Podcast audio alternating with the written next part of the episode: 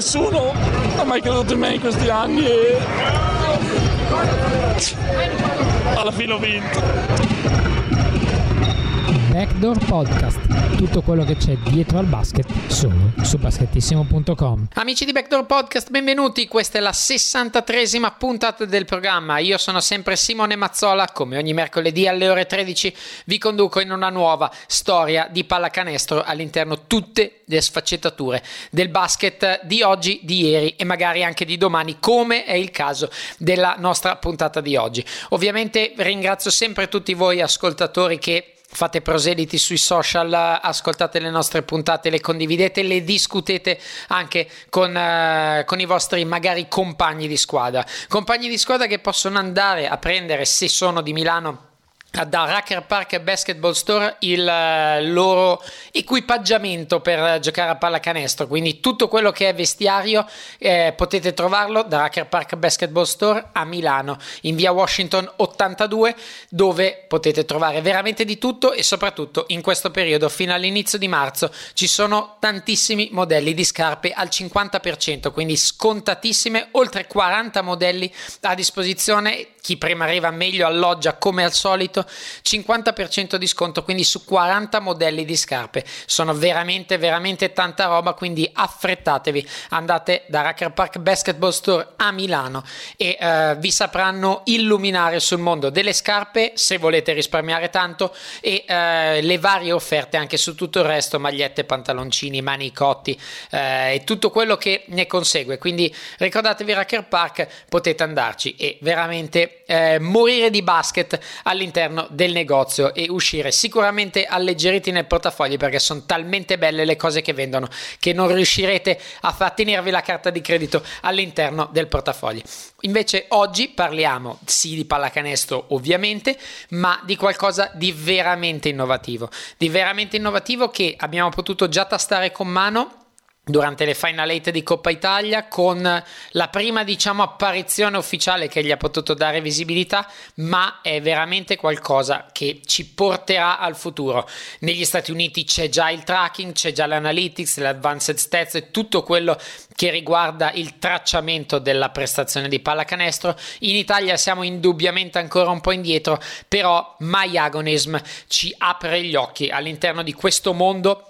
che veramente non ha fine, non ha fine questo mondo e eh, ci sono talmente tante sfaccettature, talmente tante cose tracciabili e possiamo non solo trovare i giocatori migliori, ma come dice il loro claim, find the right player, quindi trovare il giocatore giusto, non quello che faccia necessariamente 20 punti, perché tutto ormai viene pesato in base al momento, in base alla situazione, in base al contesto, alla squadra, all'avversario, eccetera, eccetera. Quindi eh, ci spiegherà tutto molto, molto bene molto, molto nel dettaglio Paolo Rainieri, il CEO di MyAgonism, quindi non mi resta che dargli il benvenuto e aprirci il mondo delle analytics. Benvenuto a tutti, ciao a tutti. Allora, partiamo dagli albori, noi entreremo proprio nel dettaglio, partiamo dagli inizi. Innanzitutto, prima spieghiamo per chi non lo sa che cos'è MyAgonism.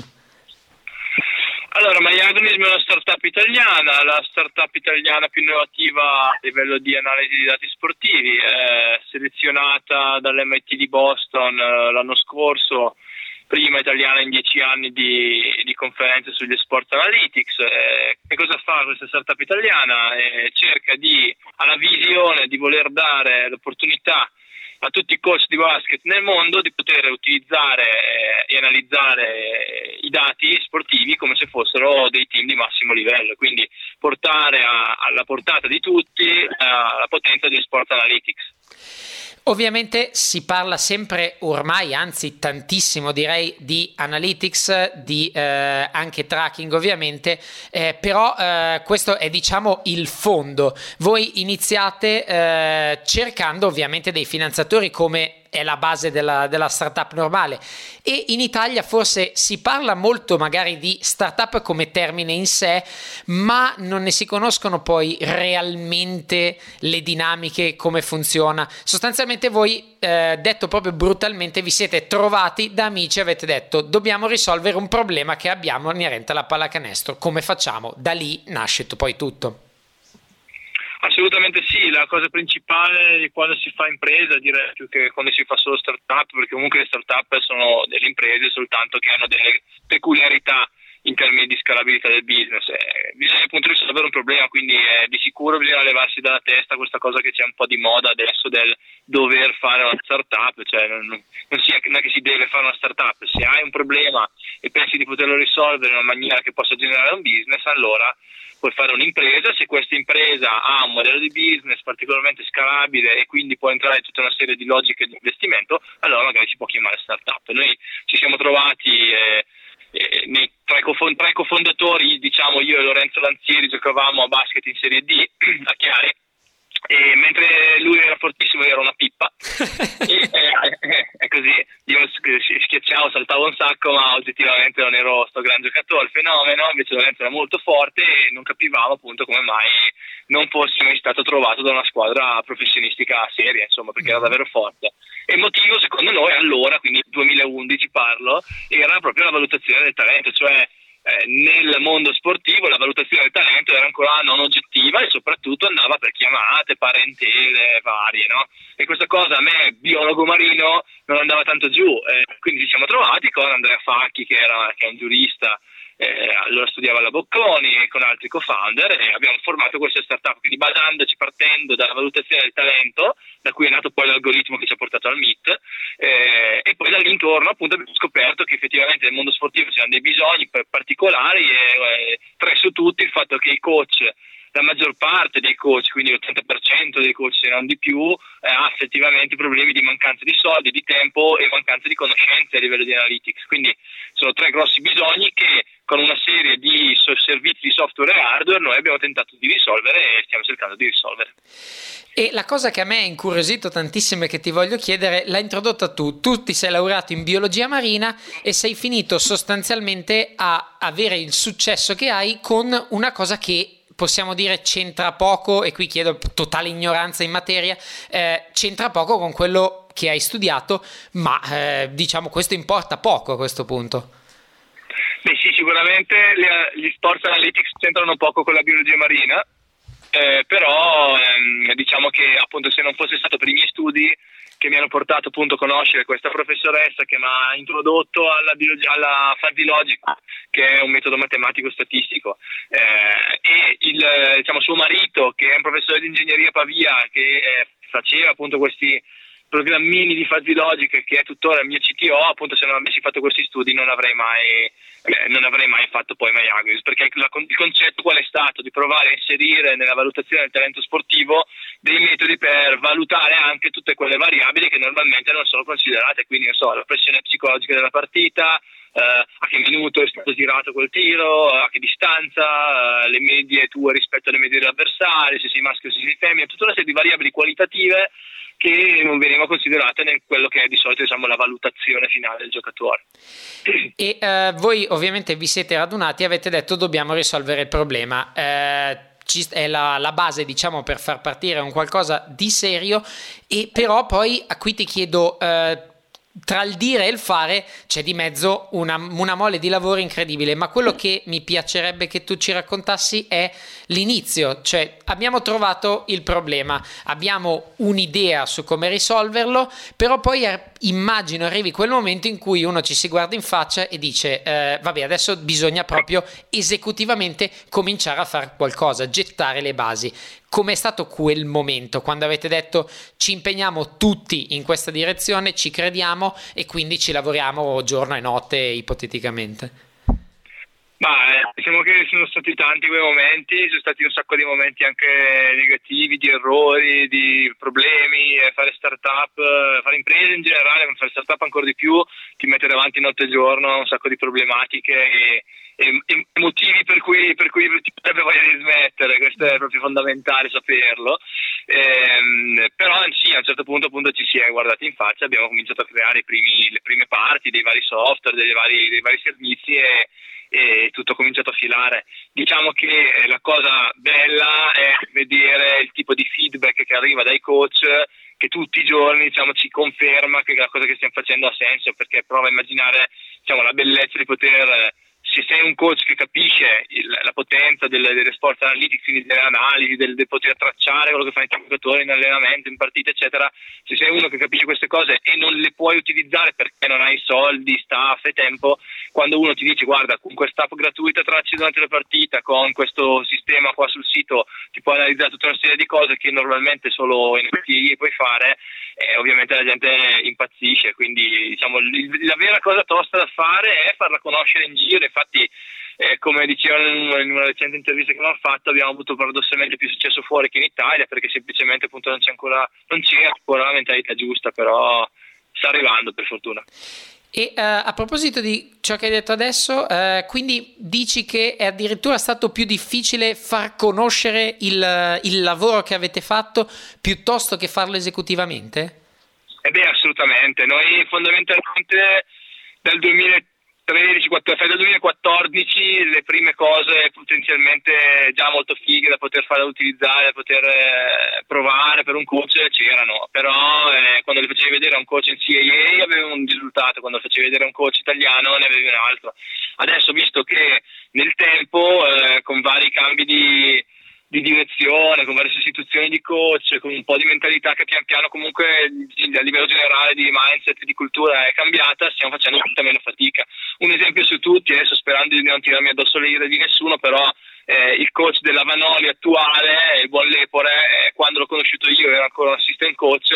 che sapeva perfettamente il valore delle statistiche, lo voleva assolutamente utilizzare, eh, ma non aveva in quel momento eh, diciamo, attorno un numero giusto di persone che potesse diciamo, capire questa cosa, questo potenziale e quindi potesse diciamo, sposare il progetto. Eh, adesso è un head coach, quindi sicuramente tornerò a parlarci prima o poi, però ecco, quando ti trovi davanti persone che sono decision maker, eh, che non, proprio non, non, hanno idea di cosa siano le statistiche o del perché andrebbe misurata una performance, eh, allora ovviamente è molto più difficile perché tu puoi avere anche l'assistant coach che ti, che ti dà retta, che potrebbe anche utilizzare le tue cose, eh, ma se appunto il decision maker, chi poi deve spendere i soldi eventualmente, visto che le nostre app sono gratuite, eh, non, può, non, non, capisce la questione, è molto più difficile. Quindi sì, sì, sì, in Italia è assolutamente stato molto difficile diciamo, far capire la, la, la, questione sports analytics banalmente. Cioè, laddove, laddove, in America è chiaro da anni ormai che eh, ma come, come, come, nel metodo scientifico, no? Cioè tu devi misurare quello che fai, altrimenti come fai a sapere se stai andando bene o stai andando male? Ecco, in Italia fino ad ora la misurazione era solo se vinco o se perdo le partite, banalmente. Cosa che quando si parla di eh, gestire una squadra o addirittura di fare business eh, non, ha, non, ha, senso, nel senso che eh, um, se vuoi prendere l'esempio dei New York Knicks, insomma non vincono più niente d'anno, non so quando mai hanno vinto qualcosa, eppure sono la squadra dell'assoluta NBA che fattura più di tutte, quindi eh, diciamo è chiaro che non sia più solo il game eh, il fulcro di un business in una squadra, è anche quello ma non solo quello, e comunque anche per vincere il game devi misurare quello che fai in allenamento, in partita e, e che fanno gli altri giocatori per poter appunto aspirare poi di vincere, altrimenti eh, fai la fine della, del Brasile contro la Germania a calcio eh, che si prende sei pippe eh, perché la Germania tracciava tutti i dati con SAP e il Brasile invece puntava sulla Gagiglia.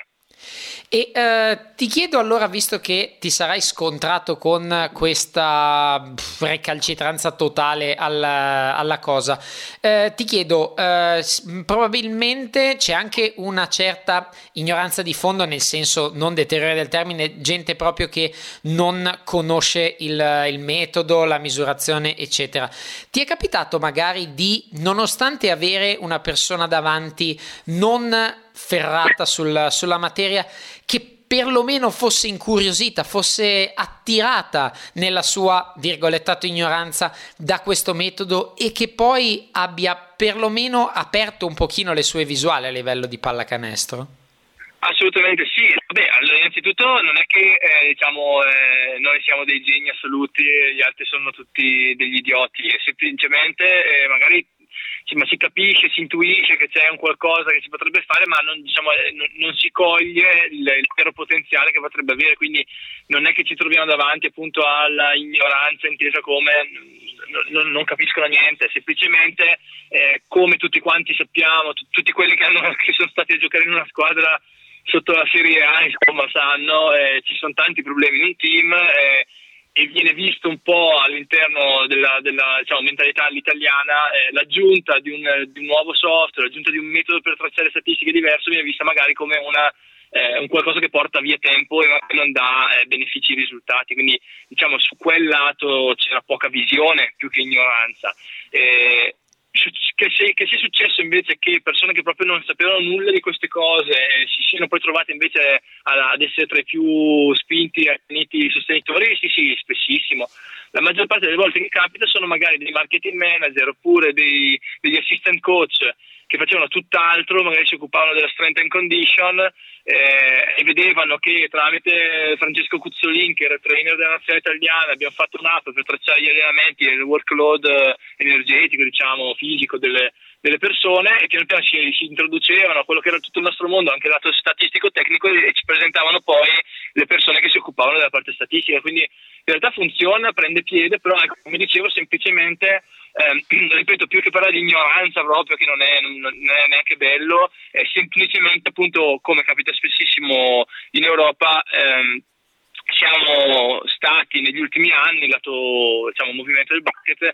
eh, un po' più indietro a livello di visione perché non ci è stato permesso, nel senso che i vari eh, organi dirigenziali non, non, hanno portato mai grosse innovazioni e quindi tutti i coach a cascata giustamente non sono stati spinti a dover cercare altre soluzioni, eh, perché in realtà appunto ne abbiamo parecchie di persone molto in gamba, degli innovatori pazzeschi e che trattano e parlano di statistiche da, da, da secoli, quindi non è che mo è arrivata Mai Agonismo a parlare delle statistiche, c'è gente che faceva quello che facevamo noi 30 anni fa. Eh, ci sono, posso dare dei nomi a caso, buttati lì, snocciolati così,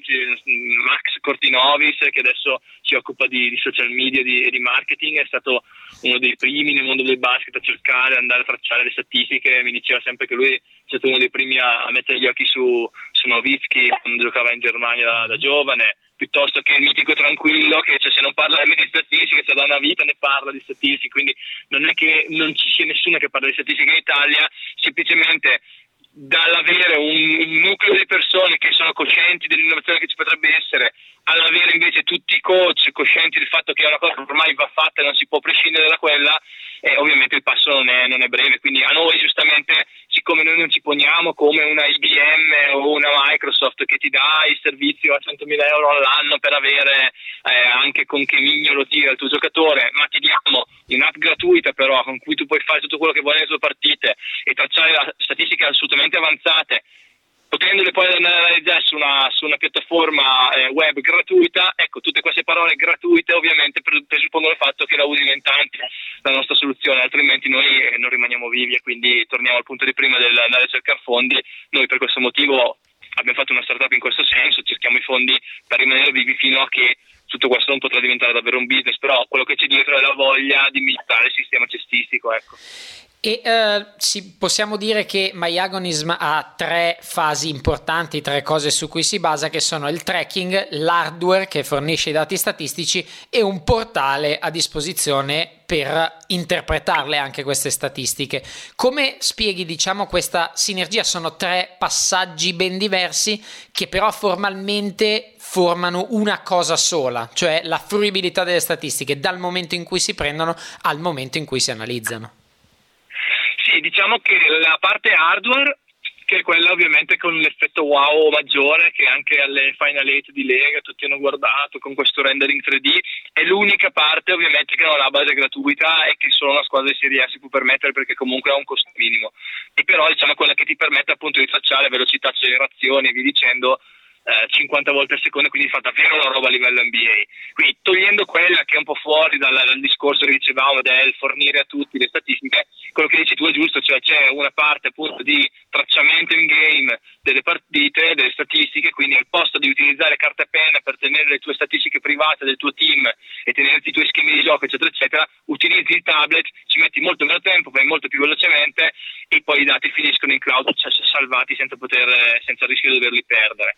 E tutto questo si mette appunto eh, di, concerto con quella che è la piattaforma di, di analytics appunto con cui tu vai tranquillamente finita la partita senza dover fare nulla eh, a vedere le shot chart, le timeline, eh, a vedere qual è stato lo schema offensivo-difensivo più efficiente e, e capire appunto come sono funzionate, come, come, sono andate le cose. Addirittura adesso eh, se hai fatto il video del tuo, della tua partita e hai tracciato la partita con la nostra applicazione, se tu metti il video nel nostro software in un minuto ti taglia tutto il video eh, editato, tagliato e taggato con tutte le azioni che sono venute durante la partita, roba che normalmente un match analyst ci mette un 4 ore di lavoro su per giù. Quindi eh, sì, la fruibilità per noi post raccolta dati è, è, la cosa più importante, anche perché tieni conto che un sacco di giornalisti o di fan poi utilizzano la piattaforma o, la, o l'app di play by play per potersi andare a vedere queste statistiche e utilizzarle e farci anche del business. E quindi tu mi stai dicendo che se io mi riprendo la partita della mia squadretta spantegata che ho e ovviamente ovviamente in parallelo eh, mi prendo le statistiche. Poi c'è un match, nel senso che se io carico il sito, il, scusami, il video sul vostro, sul vo- sulla vostra cloud, poi c'è un matching tra il, le statistiche e il video stesso? Assolutamente sì, cioè quello che tu dovresti fare come fa, non lo so, Fioretti che è il match analyst della nazionale, che si perde giustamente quelle due, tre, quattro ore per andare ad analizzare il video della nazionale, per analizzare sia la nazionale che gli avversari, tu lo fai in un minuto perché là con l'app hai già tracciato tutte le statistiche, ritocchi leggermente i tagli che hai fatto al massimo, ma non perdi sicuramente tutte quelle ore lì e anzi, se poi riguardi il video e tracci, anziché la tua squadra, tracci gli altri, lo stesso lavoro che hai fatto per te, il video lo fa anche per gli altri, ti vai ad avere le clip più importanti non solo tue ma anche degli altri. Quindi un, un sistema che onestamente per l'Italia è veramente super innovativo per magari gli Stati Uniti, anche poi magari ci arriveremo eh, all'ordine del giorno. Un'altra cosa che eh, mi, pi- mi, piace molto, anzi più che altro mi incuriosisce capire le, sono le variabili che valutano il talento, ovvero quello che un pochino accennavi all'inizio, la difficoltà del match, la difficoltà dell'azione, la difficoltà del tiro, la stanchezza. Come, come si rilevano queste cose che sono dei dati, boh, sembrano quasi difficili da, da organizzare e da tracciare? Perché hanno talmente no, tante diciamo variabili. Che, diciamo che non, è così difficile una volta che tu hai uno strumento che è tarato per poterle tracciare. Cioè, tu all'inizio, prima della partita, quando diciamo, organizzi la partita, eh, mi dici appunto eh, da 1 a 5 psicologicamente quanto pesa questa partita per i tuoi giocatori, dove 1 è un amichevole del cavolo, 5 è una finale eh, di coppa, no? o un mhm. derby super sentito, e mi dai lì già un indice di quanto questa cosa possa pesare sul tuo giocatore. Quindi, quando poi quel giocatore fa il tiro da 3 della vittoria alla fine di una partita che valeva 1, avrà un valore. Quando invece fa quello stesso tiro, ma alla fine di una partita che valeva 5, ovviamente avrà un peso statistico maggiore. Ok? Idem per tutto quello che sono, so, la, la stanchezza fisica, eh, piuttosto che il raffronto con le tue stesse statistiche di, delle partite precedenti e via dicendo. Quindi quello che abbiamo fatto è stato non tanto pesare le statistiche in maniera diversa dopo che sono state create, ma creare le statistiche in maniera diversa al momento stesso in cui vengono create. Quindi non è più più un tiro da tre fatto, più un tiro da tre sbagliato, ma più 0, qualcosa tra 0 e 1 sulla base di una quindicina di variabili che noi consideriamo.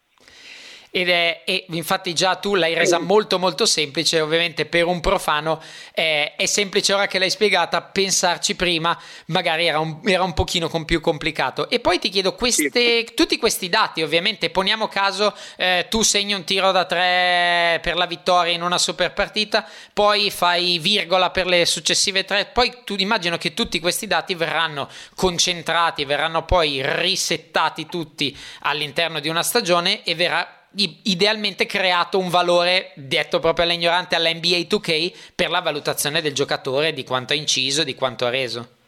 Certo, viene creato partita per partita e poi ovviamente c'è il classico ranking finale. Diciamo che con il ranking fatto con un algoritmo del genere funziona, ehm, la questione non è più avere i primi 10 nel ranking che normalmente sono i 5 migliori scorer fondamentalmente, ma i primi 10 saranno i i migliori 10 giocatori. Mm. Quindi diciamo il Michael Jordan di turno, lo Stephen Curry di turno sarà sempre in cima alla lista, ok?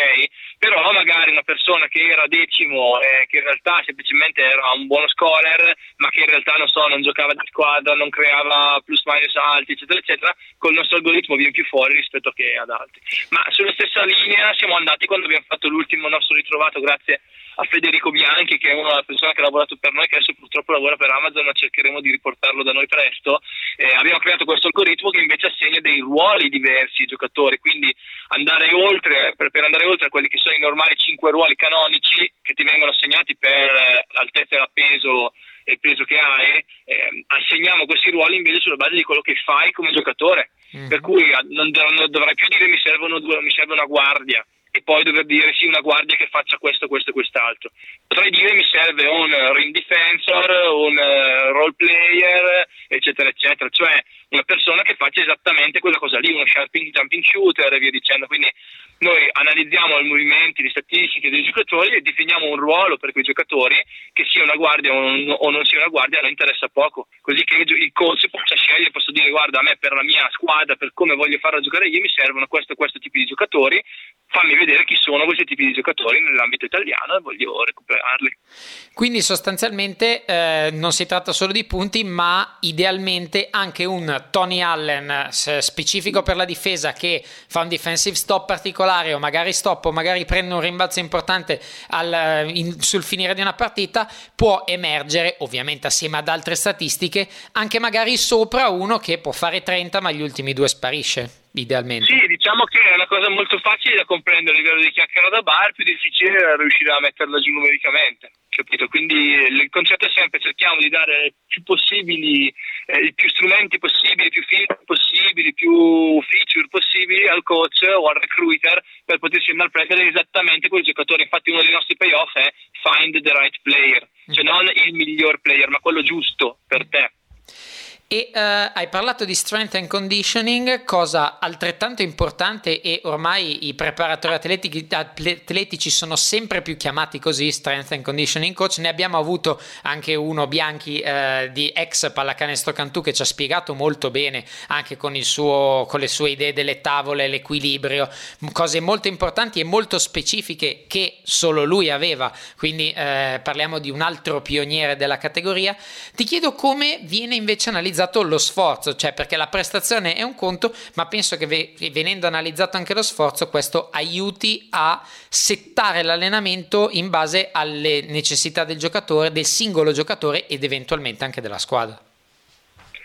Sì, diciamo che l'app che abbiamo fatto noi è stato semplicemente, molto banalmente, un portale eh, nell'IT, nella tecnologia, una roba che i preparatori atletici comunque già fanno eh, di loro, cioè quello che un preparatore atletico normalmente fa creandosi un suo Excel, una sua tabella di organizzazione degli allenamenti, un'organizzazione dei carichi di lavoro, il tipo di allenamento, eccetera, eccetera, noi gli abbiamo portato su un'app tale per cui alla fine dell'allenamento, alla fine della partita, lui possa dare un semaforo rosso, giallo o verde sulla base di come è andato quel giocatore qualitativamente e assegnare eventualmente un giallo, quindi eh, si è fermato a, diciamo, durante l'evento, no? mm. eh, perché si è fermato può mettere did not play, perché did not play, perché si è fatto male all'anca destra del mignolo sinistro, eccetera, eccetera, cioè si segna giù tutto mm. eh, ed ha anche un indice qualitativo oltre che quantitativo dicendo da ehm, da D, sembra, adesso non so, mi ricordo più sinceramente eh, come è andato quel giocatore e tutta questa serie di cose assegnando le rope, le units che sono diciamo degli indici di, di, di, di fatica del, dell'allenamento, di carico di lavoro, assegnandosi tutte queste cose che normalmente si segnavano in Excel, lui le segna con un'app molto velocemente col cellulare alla fine della partita, alla fine dell'allenamento senza problemi e poi si trova un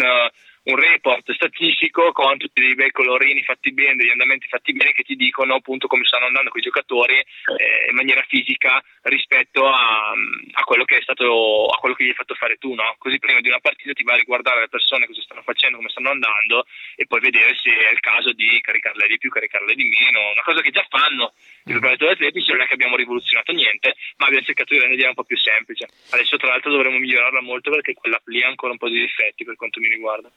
E uh, tutto questo è misurabile con un wearable hardware che uh, avete, avete, progettato e qui ti chiedo veramente come funziona. Ovviamente nel letto, quello che abbiamo sentito barra letto durante le finali di Coppa Italia è qualcosa che viene applicato. Come funziona?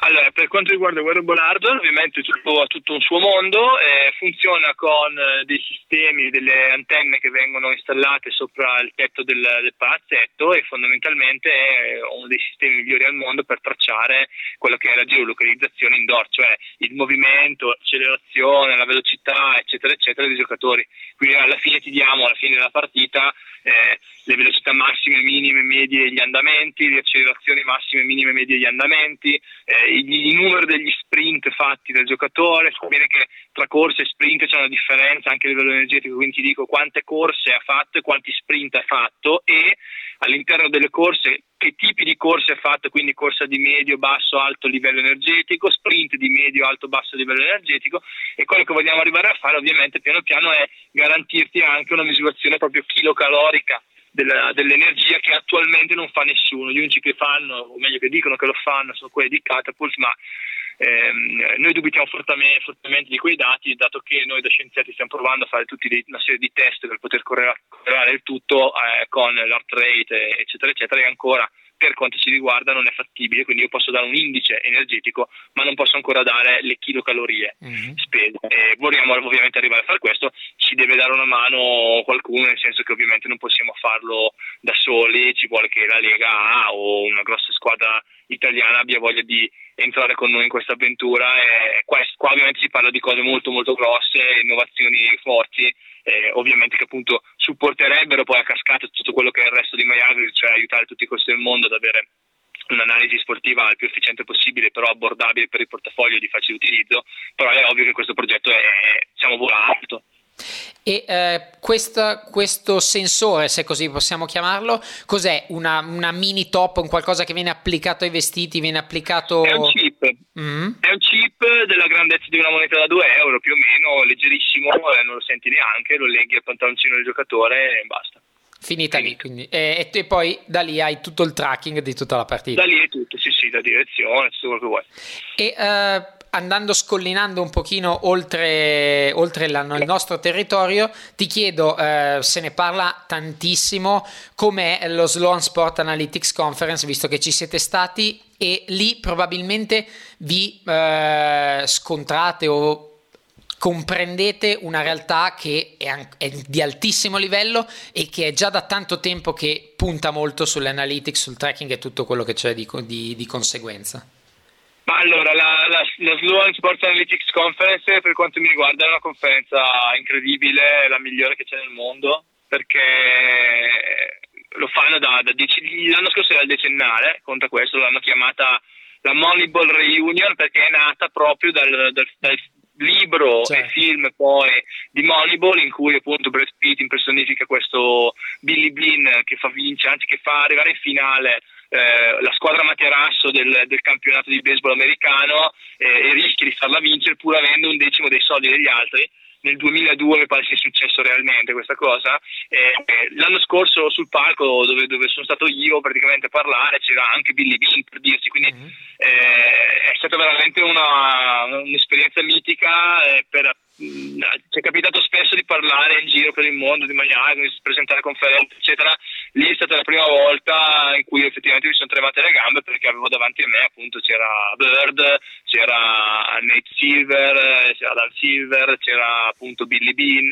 c'era Dean Oliver che è il creatore di tutti gli indici di basketball esistenti, quindi insomma lì si parlava ad alto livello, a persone di alto livello di tutti gli sport, non solo del basketball, e eh, ci siamo confrontati con i migliori. Eh, lì ho parlato col CEO di SAP, eh, con gente di IBM, con gente di Microsoft, di Catapult, di Synergy, Zebra Technologies, tutti i grossi colossi che, che la gente del settore conosceva sicuramente e, e, lì abbiamo capito che effettivamente il mondo dei dati sportivi eh, fondamentalmente esploderà nei prossimi anni perché ci saranno sempre più modi per raccogliere i dati e sempre più modi per monetizzare questi dati. Eh, chi l'ha capito si è già messo in pista, eh, noi non l'abbiamo fatto assolutamente per intelligenza, ma ci è andata di culo, nel senso che ci siamo messi in questo business e abbiamo fatto quello che volevamo fare, cercare di risolvere un problema e per culo, eh, devo dire, nostro, ci troviamo seduti su una, su una pentola d'oro, eh, nel senso che dati del mondo sportivo sono tanti da raccogliere, chi li raccoglie ovviamente possiede una, una buona leva, eh, i coach questo lo sanno, lo capiscono e ben volentieri eh, ci aiutano in questo eh, e sì, la conferenza lì è stata davvero illuminante, nel senso che vedi che anche i grossi colossi come IBM e SAP ancora sono indietro, quello che dico sempre è che nelle sports analytics siamo ora allo stesso punto in cui eravamo in fisica quando Newton stava seduto sotto l'albero della mela, uh-huh. cioè abbiamo mille modi per raccogliere i dati, per la tecnologia per fare tutto c'è, ma ancora capire bene bene come utilizzarli, bene bene come monetizzare, ce ne passa insomma. E si parla sempre di più di big data per l'ambito sportivo. Eh, spiegaci un pochino che cosa significa questo big data, eh, che cosa vuol dire e co- cosa, vabbè, cosa può portare, l'hai già un pochino spiegato, nel futuro dello sport in generale. Guarda, allora io assolutamente io, eh, sono contrarissimo a usare il termine big data nel mondo sportivo perché per quanto mi riguarda, soprattutto dopo l'anno scorso eh, che abbiamo fatto questa esperienza, tra l'altro siamo stati richiamati per andare anche quest'anno, ma abbiamo diciamo, scelto di spendere quel budget per andare a coprire il progetto di, eh, che Zurlani ci ha proposto di fare per la Lega Basket Serie A e siamo stati ben contenti di, di investire sul basket italiano. Eh, non esistono ad ora i big data in ambito sportivo per quanto mi riguarda. Quando si parla di big data eh, si deve parlare di tre variabili principalmente che sono le tre V, si dice, quindi velocity, velocità, eh, volume e variables, quindi i dati per essere considerati big data devono, essere, devono arrivare molto velocemente, a velocità veramente real time diciamo, eh, il volume deve essere molto molto alto, si parla di, di, tanti tanti tanti tanti dati e le variabili che vengono considerate per essere appunto manipolati e trovare delle soluzioni devono essere diverse. Nell'ambito sportivo per ora anche i colossi non fanno big data, si fa sports analytics, infatti ben fanno quelli dell'MIT a dire eh, MIT Sloan Sports Analytics Conference, non dicono Big Data Sports Conference o roba del genere, perché Big Data insomma sono una roba ben più grossa, se mi dici Google che analizza i dati di tutto il mondo, in real time allora possiamo parlare di Big Data, se mi dici che analizzi i dati eh, anche di tutte le squadre italiane, delle azioni che fanno in una giornata, comunque sia, stai parlando di Big Data, ve lo dico perché appunto contate che ci sono 300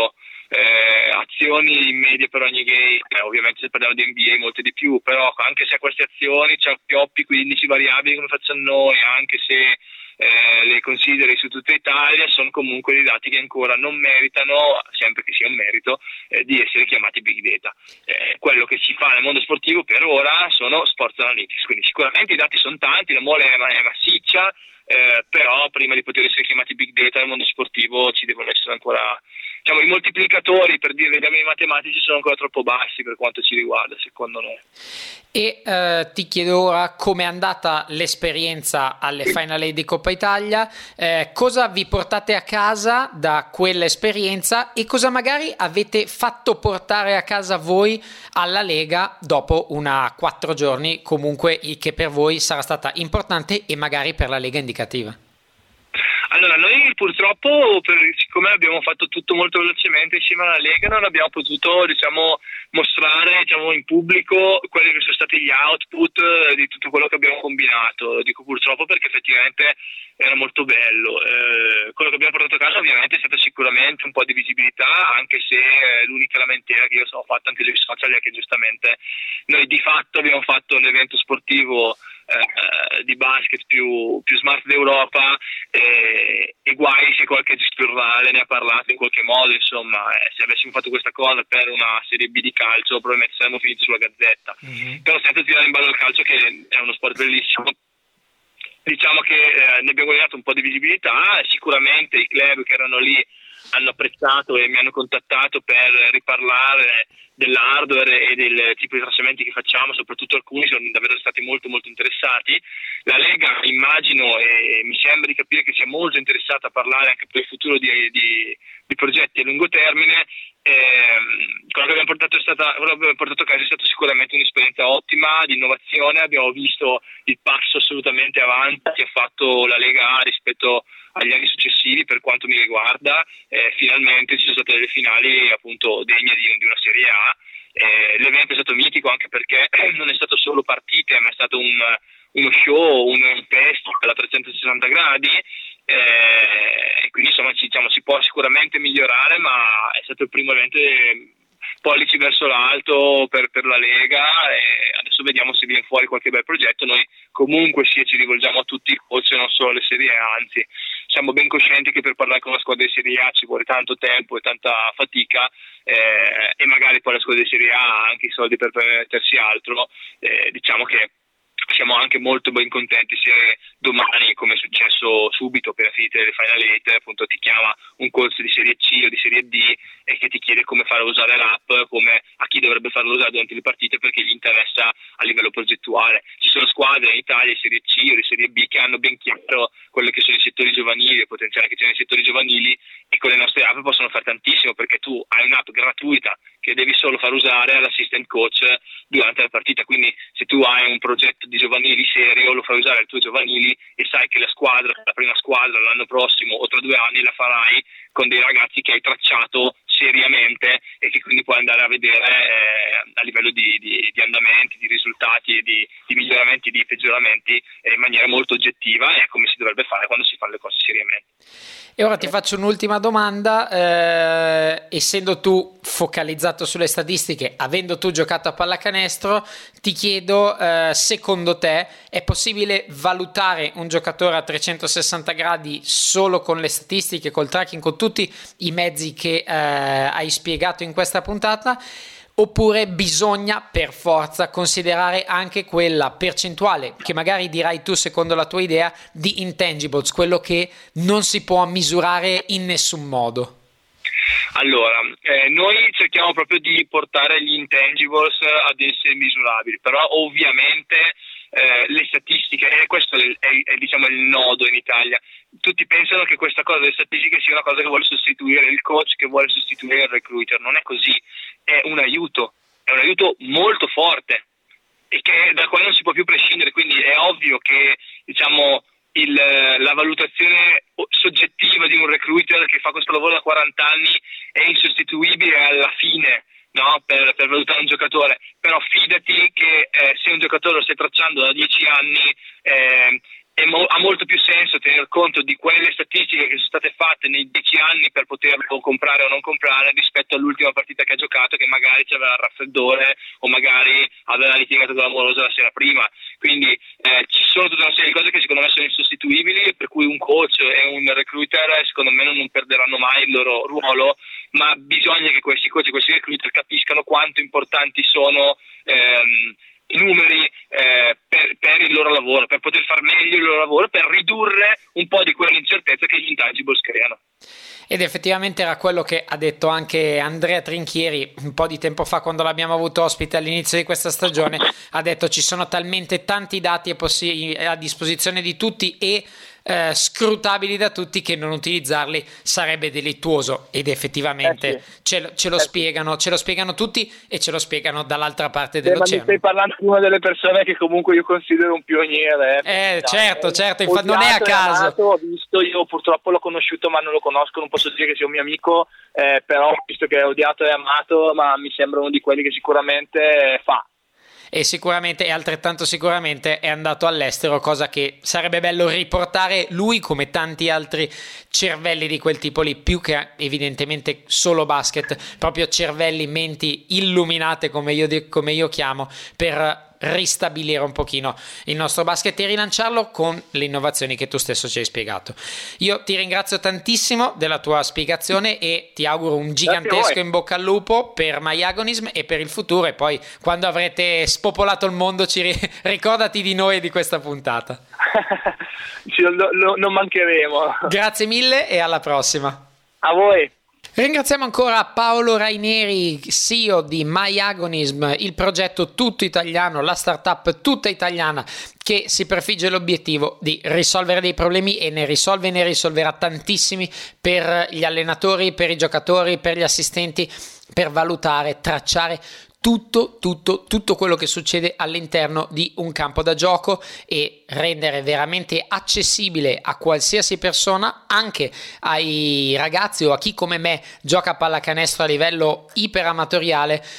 prendere delle, delle, conoscenze in più sul proprio corpo, sulla propria squadra, sul proprio rendimento e tutto quello che eh, riguarda veramente il campo e eh, la tenuta fisica per ogni atleta. Tenuta fisica che dovete avere sicuramente se volete e soprattutto dovete andare al Mind Gap in via Cortatone 5 perché lì si mangia, si beve, si respira pallacanestro e soprattutto il fisico vi serve anche per mangiare il cibo di altissima qualità che trovate da Teo e eh, la sua crew, ma soprattutto anche per ovviamente poter assaggiare tutti tutte le innumerevoli quantità di birre che vi offrono perché ci vuole un fisico bestiale in realtà, ma non serve neanche perché se ci andate più volte potete gustarvi ogni volta una birra diversa e poi ovviamente c'è sempre la spina nuova che vi potete far consigliare direttamente al bancone e ovviamente non può mancare anche la pallacanestro, birra, hamburger e pallacanestro. Come si dice, chi vi ammazza, chi ci ammazza. Io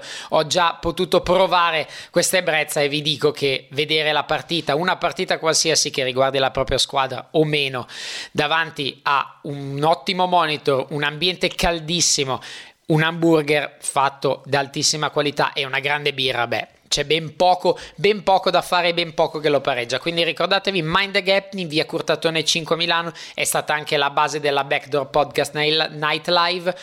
Arriveranno altri eventi, ne ospitano altri riguardanti al basket, quindi se MyAgonism è aperto al trekking e ad aprire gli occhi su qualcosa di diverso per la pallacanestro, beh, se uniamo la ristorazione locale legato al basket, il Mind Gap è proprio il posto che fa per voi. Ora è davvero tutto, io vi invito come sempre a scaricare, ascoltare anche le puntate in archivio tramite ovviamente gli aggregatori di podcast che potete trovare in qualsiasi, in qualsiasi store, Google Play, iTunes, il nostro canale, mettete like, eh, cuoricini, follow, retweet, tutto quello che volete, ci trovate sia su Facebook che su Twitter che anche su Instagram, quindi i eh, luoghi per trovarci e per essere sempre aggiornati li avete un amico in più a cui dite, a cui fate ascoltare Backdoor Podcast è un, uh, un, ascoltatore in più per noi. Ricordatevi sempre, martedì alle ore 10 il nostro contest per vincere una birra gratis al Mind the Gap. Io ringrazio ovviamente Teo il Mind the Gap,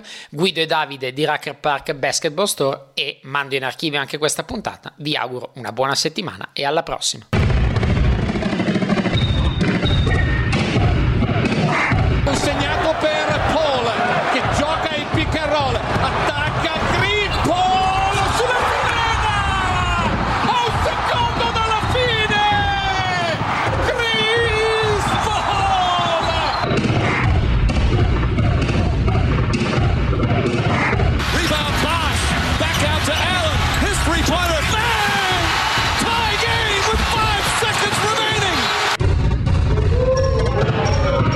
Nessuno, nessuno ha mai creduto in me in questi anni e alla fine ho vinto.